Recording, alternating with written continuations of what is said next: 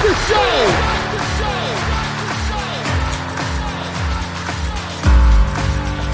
You have all made it to the dance.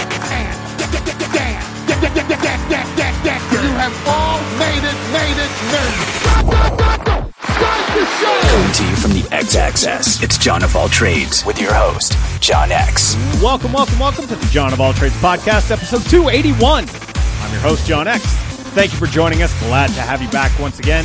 And on this week's show, very, very timely, we're talking vaccines. That's right, I've got Brendan Reed. He is a postdoctoral fellow at University of Colorado Anschutz, specializing in immunology. Now, granted, most of his specialty is in type 1 diabetes, but he's an immunologist who has followed this closely. He received a vaccine trial, so he's put his money where his mouth is. And this is his whole milieu, man. What can I say? I don't know as much about vaccines or the human body as he does, and he was recommended to me by former guest John Connolly, which I am deeply, deeply grateful for because this is a show I wanted to do. I've had a lot of other obligations kind of tugging at my sleeve here, and I didn't know where to start. Fell out of the sky, fell into my lap. It's phenomenal. Now, Brendan is a terrific guy, a thoughtful scientist, a talented professional, and on this week's show, I want you to bear with me in the first part of it because we're spending some time talking about diabetes, talking about what a pain in the ass it is to put citations at the end of a research paper, things like that. But what we get into is dispelling some of the myths about this COVID 19 vaccine, the ones from Moderna and Pfizer. There's some hesitancy out there. There's some people saying, well, I don't know what's in it. I'm concerned about how fast it was developed. I ask him point blank both of those things. Are they injecting you with live virus? How did this thing get developed so quickly? Because seriously, something like HIV has been around since the 80s. There's no vaccine for that. Yet coronavirus, COVID 19 comes up, and within a year, we have at least two really good vaccines. I can understand why that would give some people pause.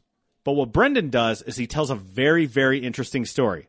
And I liken it to stories that you hear about Hollywood. It's like, look at this overnight success. What people don't know is there are 10, 15, 20 years going on in the background where what you're doing, no one's paying attention to. And you're just toiling away. And then all of a sudden, something happens where you go, oh, this guy or this gal. And you go, look at that overnight success. Amazing. That's kind of a similar story to what's happened with this vaccine. It got across the finish line very, very quickly, but there was lots and lots of years of work, thankless work, hard work, unrecognized work in a lot of ways that went on to get us to where we are today. So, this is my own little public service announcement. I believe in science. And it's kind of a nice change of pace for me personally because I spend a lot of shows talking to comedians or musicians or entertainers. My most recent show with Tammy from Spirit Forest was phenomenal, talking about being a vlogger and going camping and outdoor life and things like that. Before that, I talked politics with Josh Penry. So hey, let's do some science here for a change. It's John of all trades after all. I owe you that. And if I can do a little good by quieting some of the fears that exist out there, by contributing in my own small way, greater understanding about that which affects us all, then I am happy with the work I'm doing and I'm proud to bring this show to you. So, quick plug before we get going. Our sponsor here is Four Degrees, the number four, D-E-G-R-E dot E-S. And the reason I bring this up is because if you have a campaign, if you have a product, if you have an idea that needs to get out there and be seen by the people who need to see it most, Four Degrees is the firm that can help you do that. They will build your website, they will help you get your messaging right, and then they will get it on the platforms where the people who need to see it most are. So whether that's online advertising, whether that's social media marketing, whether that's an email campaign, whatever method you need here, Four Degrees will tailor your campaign to make sure that it lands flush. So hit them up if you need any of those services. The number four, D-E-G-R-E dot E-S. Now then, we got some learning to do. Let's get to episode 281 of the John of All Trades podcast. It features Brendan Reed. He is a postdoctoral fellow at University of Colorado Anschutz, specializing in immunology. And his episode starts right now.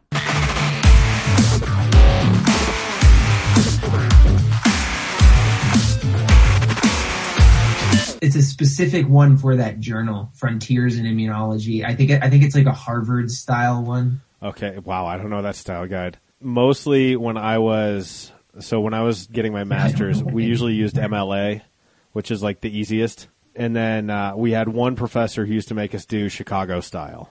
And dude, Chicago style was brutal with the end notes. Like footnotes Oh, yeah. are one thing. I, footnotes are fine, and I actually quite Yeah. like those. End notes, the worst. So Oh, absolutely.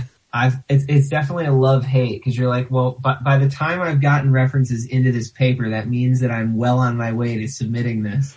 But by the time Nope. also that I've put into this, knowing that I'm going to sit there for at least a day trying to rederive, because you know, you really do want to give credit where credit's due. it's important. Um, and it's the currency, you know, of academic science. Like you either publish or you perish, and you want to help those other people, you know, where, where if yeah, if I can plug in a couple extra citations because it, you know, helps someone else, why not? Totally. Yeah, you want to lift up the work that matters to you. Number one. Number two, you don't ever want to leave anything to chance in terms of plagiarism, No. and so, because that is such a death knell. Oh, And- and it's such a slippery slope too. You're like, I don't think that this was ever, this thought was ever had somewhere else, but maybe it was. No, you're like, do I need to, like, if I'm defining immunity, like, Yeah. do I need to uh, cite the definition of that, or, or is that commonly accepted? Like, you're using terms that you think everyone knows, but if you're using them in a different context, you almost have to like redefine them. It's awful. Anyway, well, glad you got that done. What's the article on again? Remind me. it's actually so it's an invited review. So I am currently studying why the immune system specifically, you know, during this pandemic, we've heard all about T cells and B cells and antibodies and whatnot. Why the T cells in your body attack your pancreas um, in type 1 diabetes and result in destroying the beta cells, which are responsible for producing insulin and regulating blood glucose levels, which is obviously an important everyday biological function that is necessary, and without it, we uh, we die. Well, I can tell you my limited knowledge here. I have a cat who I give insulin shots to twice a day. Is it a fat cat? Uh, he was. uh, he's not so much anymore. Uh, Sure. But I mean, it's been seven years of giving him insulin shots twice a day, which I I calculated this out at one point. So let's figure, let's let's call it 350, right? Sure. Uh, days in a year. That's twice a day. That's 700 times a year. So that's roughly 4,900 times that that we've done this and being conservative here, that means I've done this 2,500 times. People get freaked out by needles. It really, really doesn't bother me anymore because it's literally every single part of my day, yeah, I remember uh, in or high school. part of every single day. I said that weird. Sure.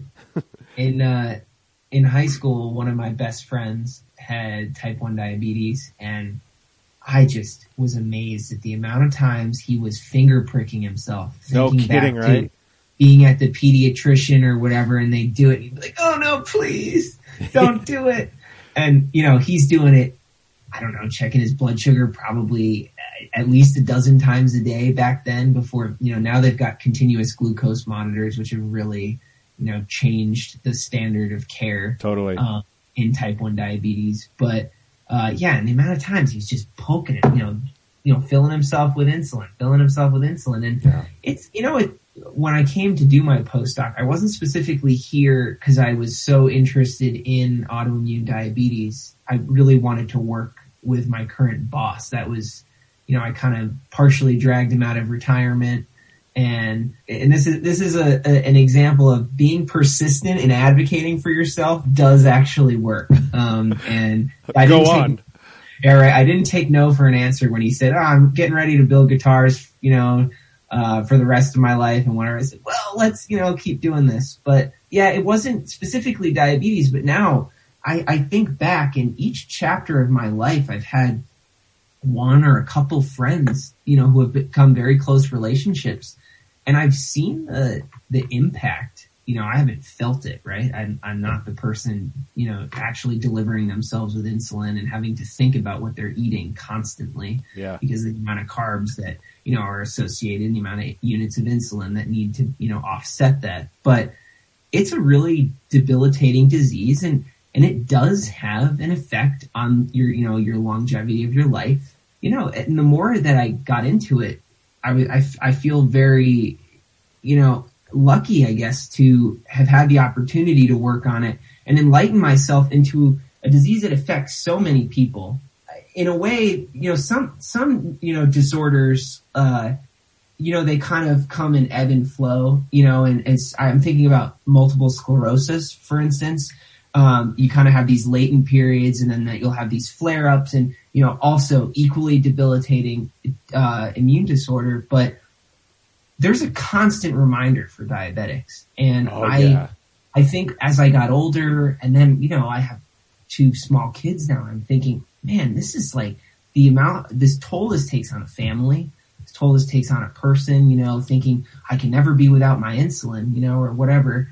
It's really made me feel like my work was very important because in graduate school, it, I, you know, I was, I was studying how T cells, you know, get activated, you know, as like a very basic concept. And I've taken that expertise to figure out what exactly is it within the setting of type 1 diabetes that, you know, contributes to turning your immune system against your own body. Like, why is it that, you know, so many people don't have this happen and then there's this, you know, subset that does. And I think that, uh, it's been interesting, I guess, how that's all unfolded. And yeah, then I'm getting ready to finish my postdoc now and, you know, get back to the, this paper and it's a review and it's kind of, when you're writing one of these things, you provide a historical context as to, you know, how we as a scientific community have gotten to, you know, this level of knowledge and who's contributed and what about, you know, our work and, and my, and my boss's spin on things have, you know, led to a new discovery in the way, you know, how, you know, what are the implications for that in this disease setting? And it's been, it's actually been kind of a really sweet and sour, I guess. You know, there's been a yin and a yang to my feelings with this because it's like I've been working here for five years and it's, you know, waning, right? It's about Yeah. to end and I'm about to go on to that next set, you know, stage in my career and my boss is getting ready to retire. So it's like, this is a nice kind of cap to it all, end cap, but back to the fact that putting in references really does suck. And Well, you you landed the plane nicely there. Uh, so, Yeah, my, my brain is a little bit tangential in that way. Like I, I'll try to get back, but we, no, that's all right. Um, that was a great introduction. So this is Brendan Reed, and you are a postdoctoral fellow at University of Colorado Anschutz, specializing in immunology. Particularly, you do a lot of work uh, with type one diabetes. Is that correct? yep, Okay, and we were introduced by John Connolly, who was one of my favorite recent episodes of this show, who is an aeronautical engineer uh, and also a sci-fi novelist. Which that that episode, I mean, we, I could have spent a month with him and his partner Tony, who that Yeah. again very different type of show that I did with him, but. I, I love when I meet people and that begets meeting other interesting folks sure. because your subject matter expertise is kind of very much of the times in particular. Yeah, Um, definitely. I've never felt more relevant. Well, I mean, that's got to be both rewarding and do you ever feel any intimidation from that? Is that something where you go, wow, okay, this is my moment. I have like a responsibility here. D- does that ever weigh on you? Yes, I would say it does. It's also very frustrating, right? Um, frustrating because, you know, I'm not going to get too political here, but we've just ended a term of presidency where science was not, you know, considered to be, you know, you know, a pinnacle and a priority. Where, you know, during the Clinton era, we exploded biomedically, you know, with our research in the United States and really just had some incredible gains um, in terms of our knowledge base. Can, all can, sorts of can you give me an example that kind of illustrates that? Something that uh, broke through during the Clinton era? Sure. Um, before the Clinton era, you kind of had HIV, and during, but you know, during the '80s, but during the '90s is really when that started breaking. You know, really breaking into, as well as the way I think that people started thinking about cancer, started thinking about how the immune system plays a role in cancer. And it's, you know, this was definitely more in its infancy in terms of like the, you know, conceptualization of this. But now since then, the last couple decades have, you know, largely focused on how can we manipulate the immune system and basically in the way that, you know, your immune system is turned on yourself in type 1 diabetes and attacked itself, you know, the pancreas, how can we get it to do that and attack a tumor? Oh, because Oh, a yeah. tumor is just a self tissue, right? That started growing inappropriately. So it's autoimmunity and uh, cancer immunology lay really on right right on the other one side of a knife edge from each other, and the concepts that you know fuel the therapies that are ongoing, you know, both in the academic and basic science, and also in the clinic, they, they've all they've kind of come um, from one another, and it is really a little intimidating, but it's also I've had some really great experiences where I was getting my my uh, prescription checked for, uh, for my eyes. I don't know, a couple weeks ago maybe, and I was talking to an optometrist, and I kind of I'm I'm a pretty I, I try to you know engage with people you know at you know to whatever degree they're willing to, and I you know I asked her so how you know how are you feeling about this? Have you guys been busy? You know whatever with the pandemic? You, you know how what's your cleaning procedure? I'd like to know because you're about to stick all this stuff on my face. Sure. Um, although I, I was the first appointment of the day, so I had that going for me. But she go, went on to say that she was very, feeling very uncomfortable about getting the vaccine and that she had been offered it and, you know, wasn't given it yet. Th- This is this is a medical professional saying this. Yeah, medical professional. And I was, I was really shocked, but I guess also with the amount of misinformation floating around there, maybe I wasn't so surprised. But given the fact that, yeah, you have a medical professional who's undergone a certain level of education, and I would imagine, given those uh, facts, you would think they probably know how to sort through information that may or may not be fact or fiction. I took it as an opportunity to kind of break down and explain the biology in a simple way that isn't scary. You know, as you know, they're manipulating with these vaccines a normal biological process. And what's really incredible about it is the timeline in which it occurred, how quickly we were able to get something. Right. And, but, and before we get there, so we're we're jumping ahead just a little bit.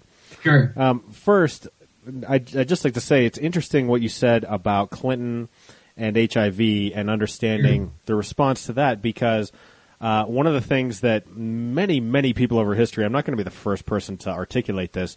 The response to HIV by the Reagan administration was pretty appalling, um, and and you can draw kind of um, I would say a fair parallel between the way that that administration responded to HIV to the way that the Trump administration responded to COVID Absolutely. and, and coronavirus. Because uh, I had on this show, it was a I want to say a molecular microbiologist, sure. um, Yuri Bulow, and he talked about how you know we used to have under Obama and before uh, a global pandemic response team. The, the Trump administration did a solid job of dismantling that, and I signed off on that. were, were, were that in place, I, I would say the odds are better that we would have responded to this a little bit more effectively. Uh. I, don't- I don't think I'm being overtly political when saying that. I know you said you didn't necessarily want to get political, yeah. but if if that's the case, I I don't think that is in hard dispute. No, Um, no, I don't think, I don't, I, I think the numbers don't lie. No, I- yeah. No, I, I, I think the numbers bear that out. uh, I, I'm inclined to agree with you. Now, with that said, I, I would say the environment that creates, or, or the factors that create such an environment where there's concern about vaccines are a corollary or maybe an offshoot of that overall philosophy Sure. right? I mean, you said uh, this previous administration did not value science the way it probably could have, or perhaps should have. Um, so, to that end, it's interesting that even filtering down to a medical professional who works in the milieu Yeah. can say, "I'm worried about what's in the vaccine," and it's it's amazing to me. The more we have gone on with this, how important tone setting from the top actually is. You were about to get into describing how the vaccine, and again, we're kind of all over the place here, but how the vaccine actually just what did how did you put it enhances the body's natural process. Sure. Yeah. Is that right? Uh, so, and I think you wanted to go into that because when we first met, Yeah. you talked about how like you want to help dispel some of the fear that's out there, and I'd love for you to help do that. Yeah, absolutely. And I think that, you know, quickly diverting back to the idea that I look at the uh, opportunity of being frustrated for four years, you know, so, so much about, you know, science not being taken seriously. And then within the last year, just this whole thing occurring in the, in the manner in which it did. The, the fact that you have basically Trump was handed a silver platter, right? And said, would you like to be reelected? Hmm. Here, ev- here is the common, you know, the great equalizer is this virus. No matter where you are, who you are, you can get sick with this. And here are, you have Dr. Fauci and all these other professionals telling you what to do. And he just doesn't listen. But anyway, I, I really, It's a bold strategy, Cotton. We'll see if it pays off for him. It I- did not.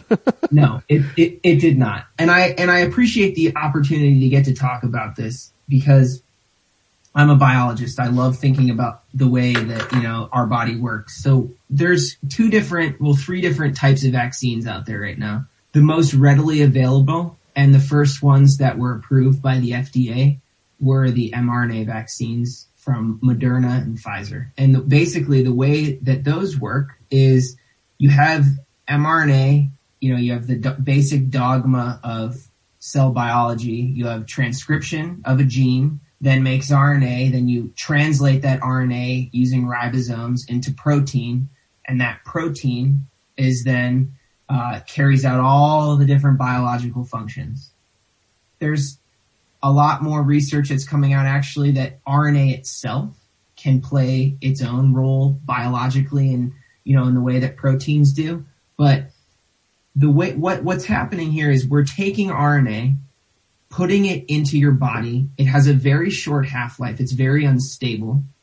So people are saying oh I'm worried about it. You know uh associating, you know, in a way that a virus does into my genome and, you know, and me having, becoming a mutant or, you know, there's all sorts of wild ideas out there. But Right. that's not, gonna- that, it's not, it's impossible for that to happen. right. Um, is, is RNA the thing that has the microchip in it too? Yes, that must be, it's microchipped with a really small microchip because you're talking about, you know, nucleotide bases. Right. this RNA then will become uh, uh, enclosed in your cells, and then your cells will start will see that message and say, "Okay, I'm going to translate this into the protein, which in this case, the RNA encodes for the viral spike protein, which is what the virus uses on the outside in order to infect a host cell. It uses an interaction between the spike protein and a receptor. Uh, I think it's called ACE2, I believe. Through that interaction, it is able to then get in and infect and do all the things that it does. But what you're doing is creating that protein and then uh, giving your. There's also some the, these things called an adjuvant associated with this that turn on your immune system and say, "Hey, you should be paying attention to this. You should mount a, a response to this." So now you have this protein. Your immune system is told, okay, I need to then see what's weird about this protein. Okay, it's a protein I've never seen before. I should start making antibodies and activating T cells and whatever else. I need to clear this and get it out of my body. So that happens during your primary shot, and then you come back with a boost. And during that boost, this is something I really hope people take home. You're gonna most likely feel symptoms, and the younger you are, it's actually more likely that you will. Uh, because as you age, your immune system starts dying from the time you're 15, and by the time you're Jeez. You're eight you're 80 it's it's it's damn near dead. And you and you rely on the previous infections that you've seen throughout your lifetime. There are certain subsets of these cells that responded you know during a a flu or a bacterial infection or whatever that will push you towards making these things called memory cells. And what's really cool is that the whole during your boost shot, what you're trying to do is take your memory cell pool and make it much much larger and more robust so that you know I've had my second shot and I can tell you it laid me out in my bed for 2 days. My Okay. arm felt like Mike Tyson just wound up and whacked me, you know, Yeah. and like a you know a proper bone bruise. Oh, jeez. But- no, it was it was bad, but I can tell you, I know that that means I've got some damn good immunity now sure. and I, and and it kind of comes full circle where get your shot. It's not scary. The science has been done. It's not going to hurt you. They've already tested that in all these trials, and I got my shot in a trial. So I can tell you, I'm willing to take experimental medications. Yeah. You know, the thing is, when people say, "Okay, I've gotten the flu. I've I've gotten sick from the flu shot," that's not true. Your immune system has produced symptoms similar to what happens when you do get sick, but all it's showing you is that either you saw a flu very similar to that previously in your life, that's most likely the explanation, and you coming back with that flu shot are basically giving yourself a boost. And that's why you're feeling ill. That's why you're feeling those symptoms. So you can't get sick from these things. Okay. Okay. Couple of questions here. Sure. One, my wife has had both shots now too because she Yeah. works at Rose Hospital. She basically had no symptoms, nothing. Yeah.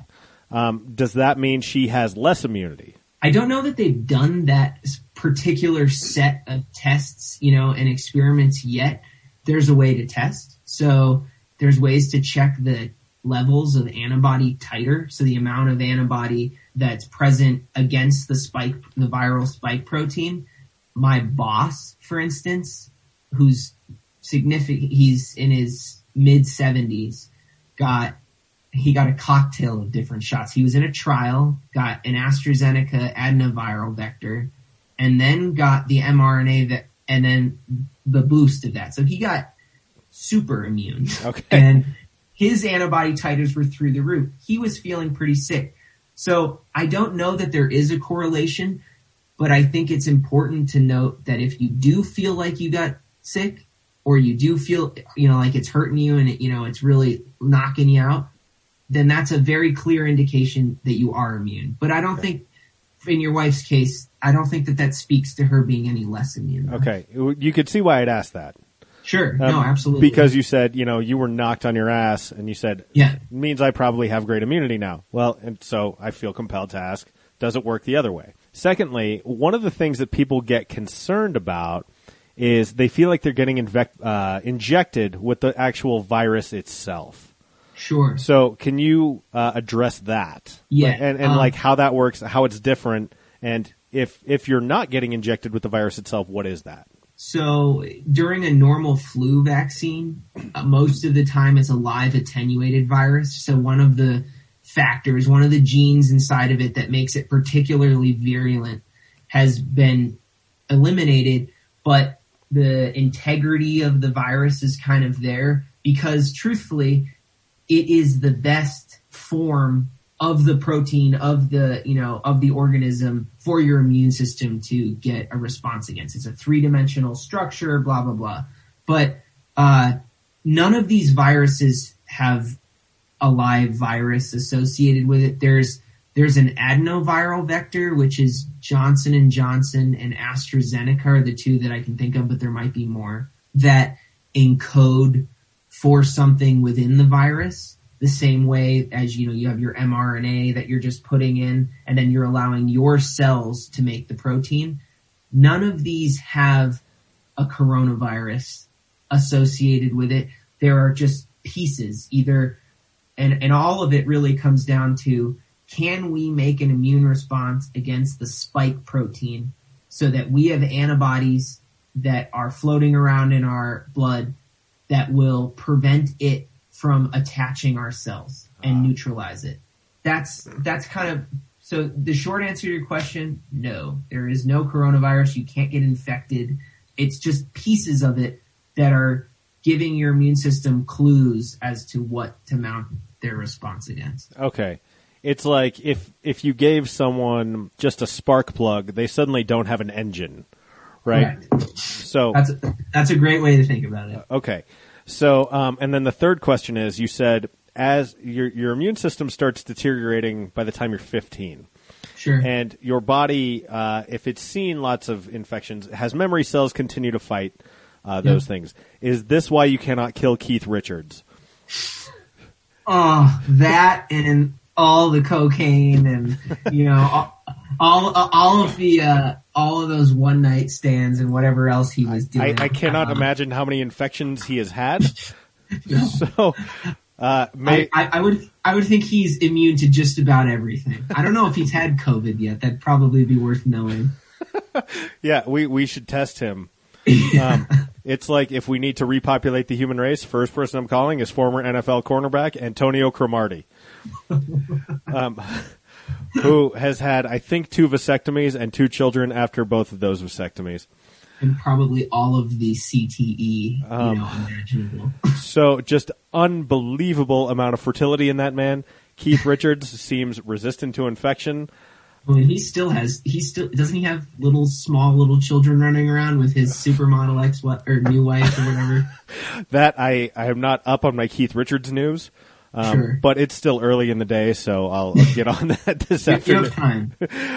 But um, okay, there are so that's one reason people are potentially hesitant to get vaccinated on this. It's new.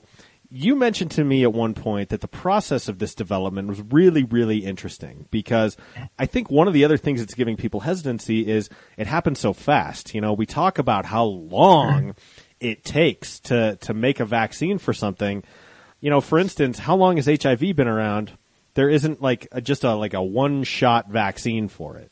No. definitely. Um, and so this comes along. People have a little skepticism. It's like, well, how could you do it that fast? So can you delve into that a little bit? Sure. Yeah. Um, so the story behind this is actually uh, it's an American tale in a lot of ways. So we are the melting pot, right? And I think we all forget that um, from time to time, especially with someone like Trump in office, making you think that you know, you know, being the white man is the you know the all powerful. And in some instances, it's you know it, it proves to be the case. But Well, and, know, and I can tell you again. Let me let me just reiterate this: the tone set from the top really does matter. I don't know, maybe maybe you can equate it to, you know, the American dream. You've got an immigrant, a female immigrant from the Ukraine, and I, I should know her name. She had been interested in mRNA vaccines and, you know, deriving them for some time using different coronaviruses.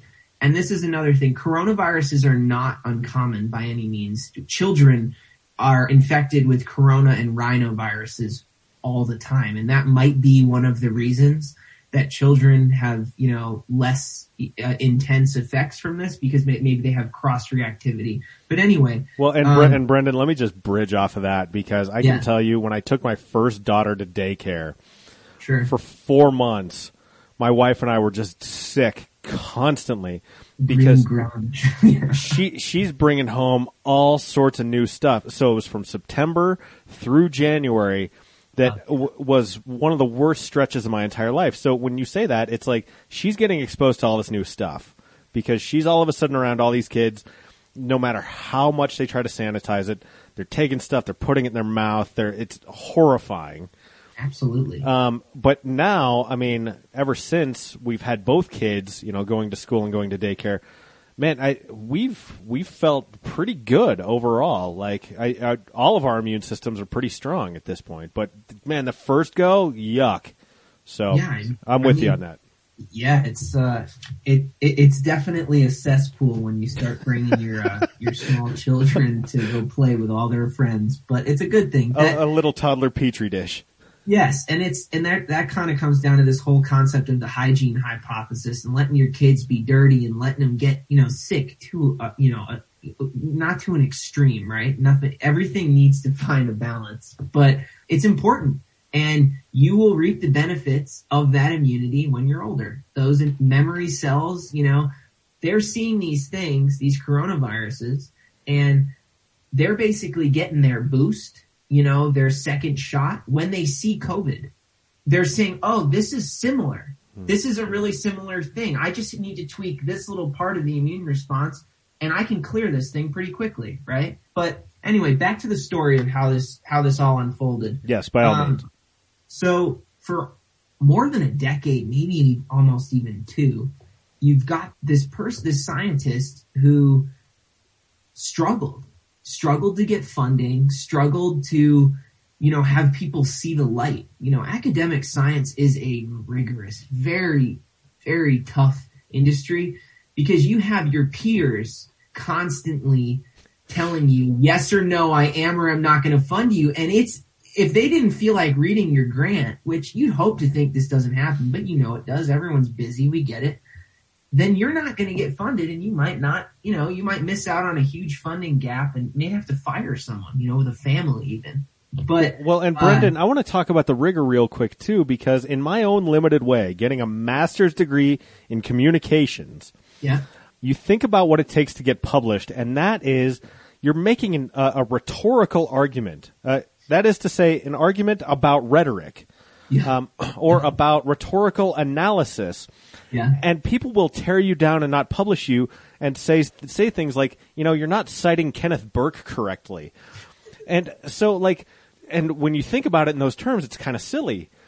But if you can apply that little bit of knowledge to things that are really important, like say viral immunology, that level of rigor really starts to matter and really starts to pay off. And so, to your point, it is a tough, tough field, and I only have just a small little keyhole into looking into it. You know what I mean?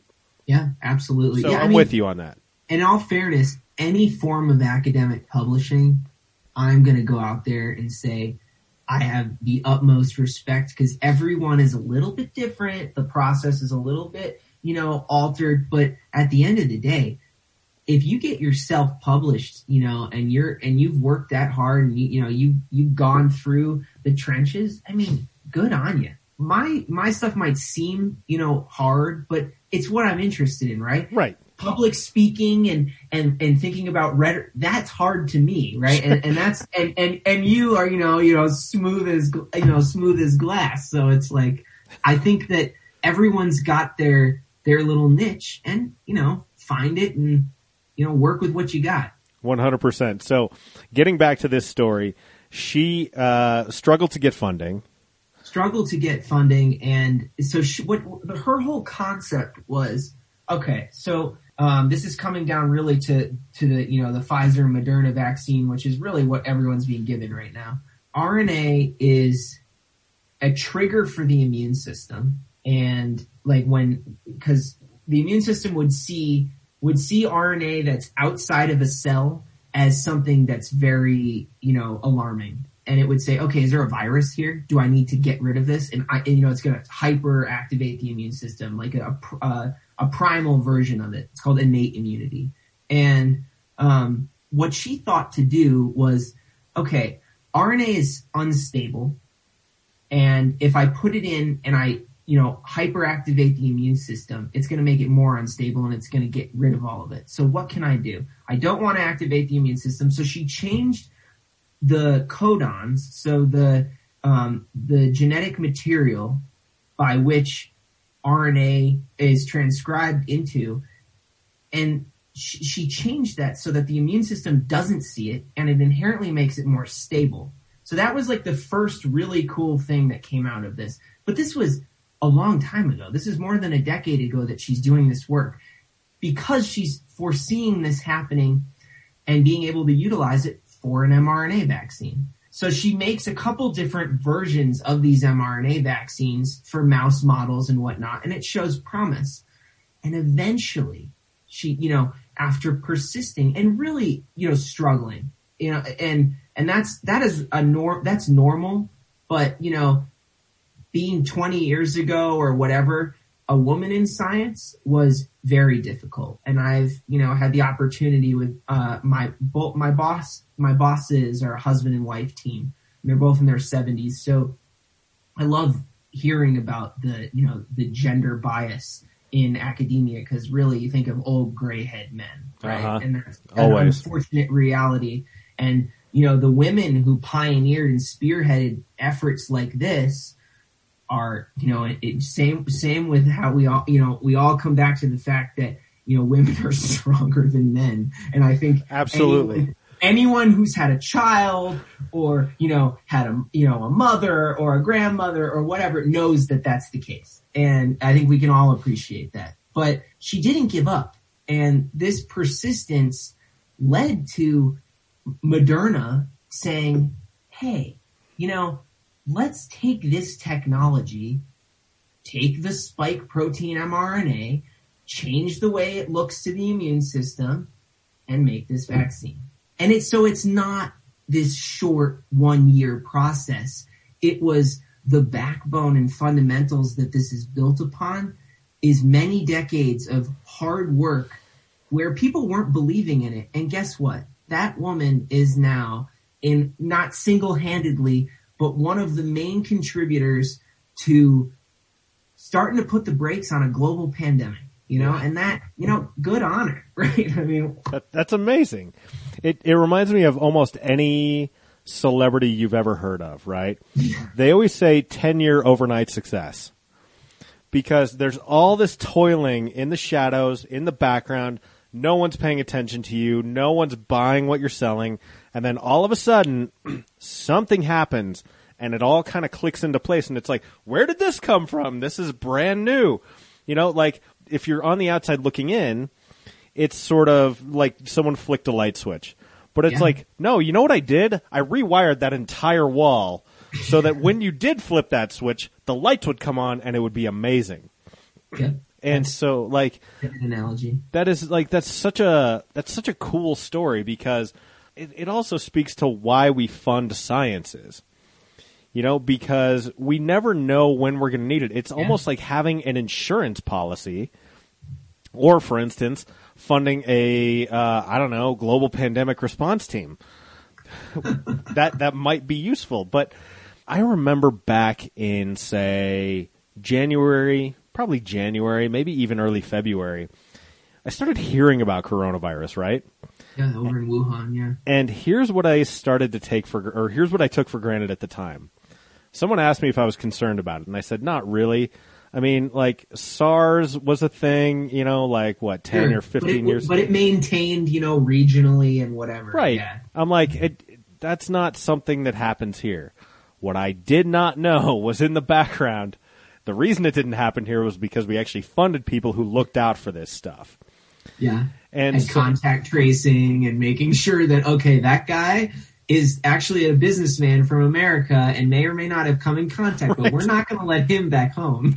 Right. Or like, uh, you know, there's a bunch of birds getting sick, uh, in this part of the world. Let's, uh, let's kill those birds.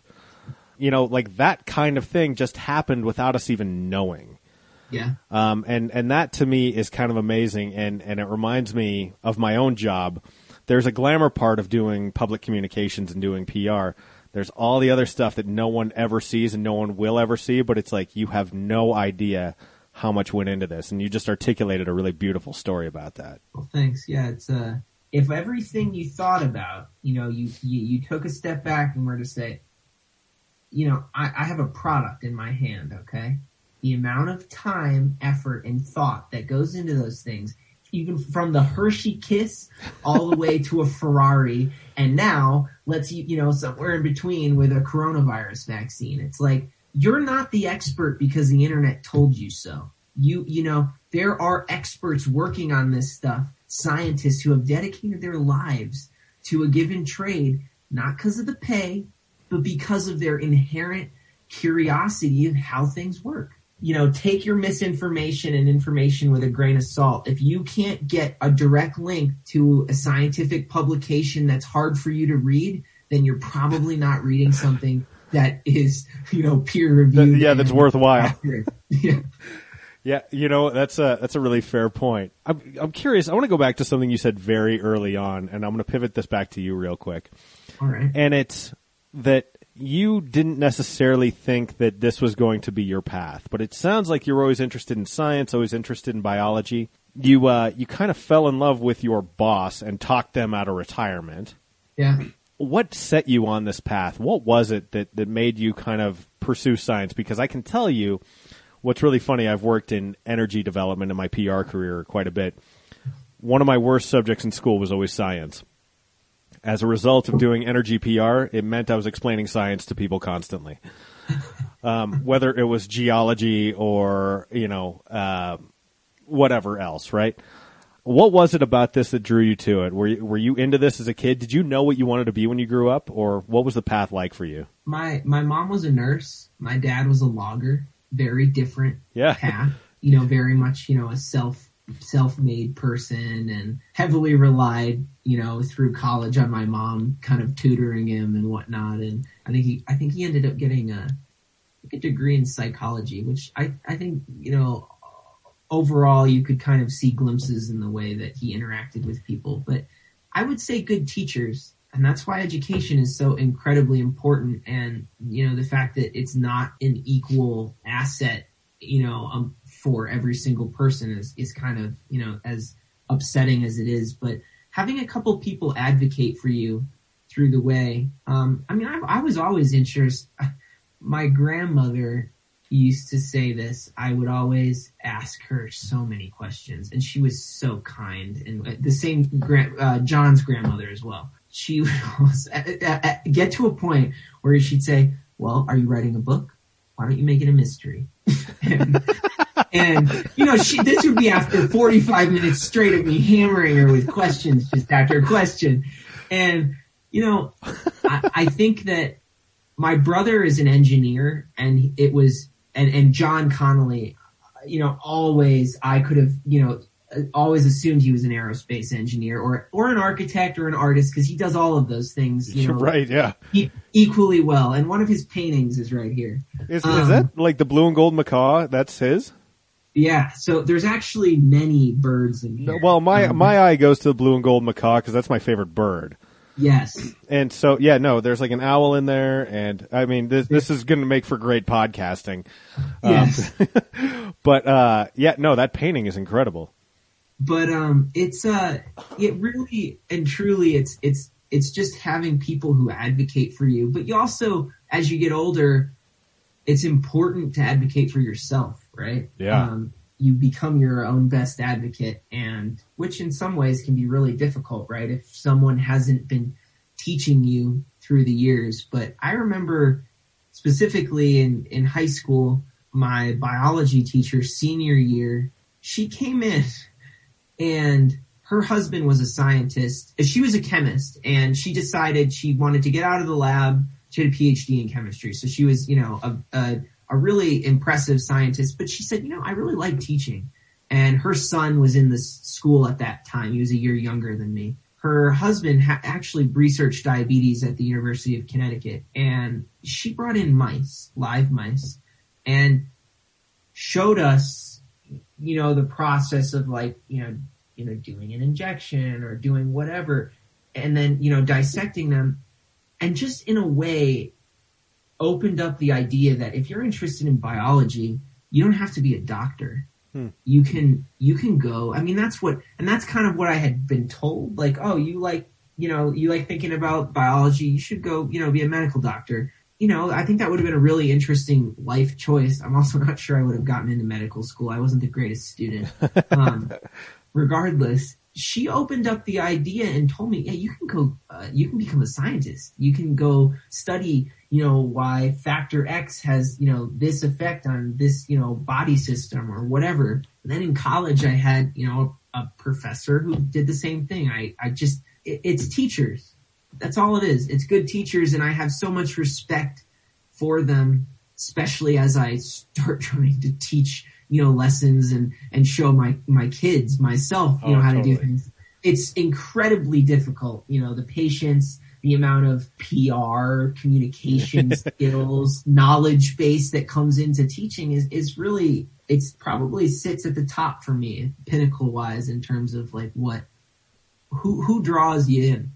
Well, I, I mean, I'll tell you this, and I don't think I've ever told this story on the show before. I've I've talked about my own journey, how I went from being a business major to a communications major, but when I was teaching public speaking when I was in graduate school, so I taught that for two years. I would have 24 or like I was either teaching one or two sections at a time. So I'd either have 24 or 48 kids at, you know, any given semester.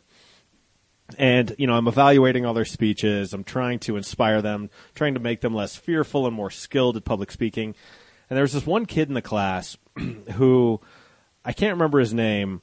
Uh, I want to say it was Jeremy, but he told this great story in one of his speeches about being at like some church retreat and like chugging this orange juice, and he got the nickname Tampico because it was Tampico orange juice. So I just started calling him Tampico in the class, and, and the whole class was into that. He came up to me like after he was out of my class. He's like, you know, I didn't really know what I wanted to do, but after taking your class, I really enjoyed it. Uh, I really came out of my shell. I switched my major to this. And so he became a major in the discipline I was teaching. That was like the most flattering thing that's ever happened to me. Because mm. like, dude, like you, when you inspire someone like that, you set them on a path, you become an inflection point in their life. And so you can point to those people.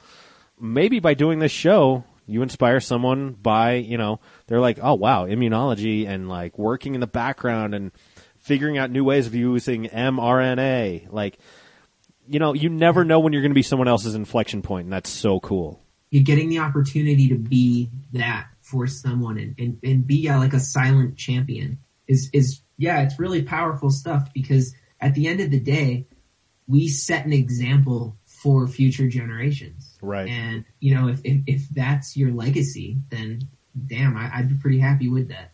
No joke, man. I'm with you. You got kids of your own, right? Yep. Yeah. How old are they? Going to be two on St. Patrick's Day and then three and a half. Okay. Yeah. Oh, that's right. Because we're like we're similar, like 20 months apart. Oh yeah. Yeah. And it uh, it's gonna it, it's gonna get better.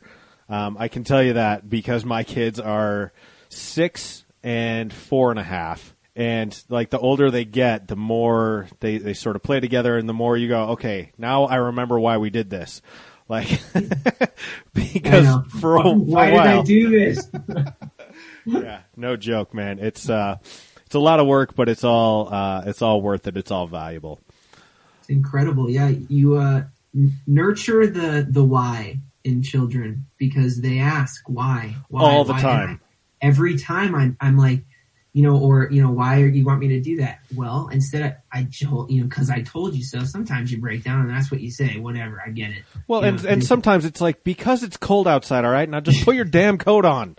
literally like I don't want you to get frostbite. You know, like what do you like, and and then what what is that? Okay, well, yeah, and it's but you know the minute you stop answering those questions for your kids, you know, is the is the minute you've kind of I don't know stop being their champion, right? Well, yeah, and you sh- you've shut a door on them unnecessarily. Yeah, because curiosity, man, don't ever, don't ever put out that fire because that is what drives the world around. Yeah, don't don't shortchange the curiosity. One hundred percent. All right. Well, I'll tell you what, Brendan. This has been enormously informative and wildly entertaining. Uh, I I could talk, I could talk to you uh, all day if we wanted to, but I know we both got things to do. Uh, so this is the time on the show when we do plugs. Is there anything you'd like to plug? Any any place where you can point people where they can find you, or uh, anything you want to plug? Man, do it do it now. Sure. Um, I would plug you to when you're using your Google search engine for uh, looking up things about coronavirus and or any other science you're interested in. Go to Google Scholar. Okay. That's something I didn't even know existed. How embarrassing is that for me? So it's basically just you know it it, it, gives you a direct link away from uh, you know just internet bogus and which there's a lot of good stuff on the internet. I don't want to like you know fully disengage people from it, but Yeah, you're I not wanna painting with a super broad brush there, but you're right. There's a lot of crap out there. this will bring you to only peer reviewed articles, only to scientific publications, whatever, where the research in there has been examined by experts and deemed to be fit, you know? and I think that that is a good spot. And what's my other plug? I, I think uh, maybe more just like a public service announcement. Be kind. Just be a kind. Just be kind to each other and listen. You know, listen to what other people have to say. What is it? Uh, Jimi Hendrix said something. Knowledge speaks, but lis- wisdom listens. Nice. I think that's uh, I think there's a there's a lot of important thought that can go into that. And you know, I'm a talker. I try to slow down and, and think and you know and listen a bit better. But yeah, if we can all do a little bit more of that, listen to the experts. Well, and one one thing I'll say, uh, there's a deleted scene in Pulp Fiction where she's interviewing uh, Uma Thurman's interviewing John Travolta, and she asks him just a series of questions: Are you an Elvis man or a Beatles man? But once she asks him, "Do you listen or do you wait to talk?" and he said, "I wait to talk, but I'm trying harder to listen." And I think that's something we could all, all probably do a little bit better. It's something that I, I can tell you by virtue of doing this show has made me a good listener because I'm having people on who know tons about stuff that I know nothing about. And if I'm not listening, the show is going to suck. and so, just by virtue, I, I mean, there's some self interest there, but I will tell you, uh, it has really had great application in real life too. So I'm I'm with you 100%. Just listen more and talk less. That's it. And I really I thank you for the opportunity, man. This has been uh this has been really fun, and uh, I look forward to seeing who you get on the show next. Hell yeah, man. Well, Brendan, big shout out to John. Thanks for hooking us up. Uh, thanks for taking the time, man. And in whatever you do next, thank you for what you do, and I wish you continued success. Thanks. You too. Have a good one, man. And that'll do it for episode 281 of the John of All Trades podcast with Brendan Reed, postdoctoral fellow at UC Anschutz, specializing in immunology. And what a guy! He didn't even have any self-serving plugs. Just listen more, and if you're doing scientific research, use Google Scholar. Amazing. Proud of this show. Hope you got a lot out of it. John of All Trades podcast is a production of Deft Communications. Check out Deft on the web, D-E-F-T-C-O-M dot U-S. Got an idea for a podcast? I can produce it for you. I'll not only help you conceptualize it and all the questions that you're not thinking about that you need to answer, but I can help you get it off the ground as well. I also do a traditional suite of PR activities, so any message you're trying to get out there, I can help you deploy it. D-E-F-T-C-O-M dot U-S. Stay up with me on social media. J-O-A-T Pod is the handle. That's on Facebook, Twitter, Snapchat, Pinterest, and Instagram all across the platforms. Episode previews go up on Monday. That's Facebook only. New episodes drop on Wednesdays. iTunes, Stitcher, iHeartRadio, or any of the other podcatchers, no matter where you get your pods. Please rate, review, and subscribe. All of those things help the visibility of the John of All Trades podcast. Already got next week's episode in the can, so I promise we're going to be coming to you with great content. It's someone whose career I have followed for a long time, someone I'm very excited about, so I can't wait to bring it to you. Until then, please be kind to each other. Please be kind to yourselves. Wear your damn mask. The light is at the end of the tunnel. This episode helped with that. Wash your damn hands. And until I hear you again, say goodnight, Gracie.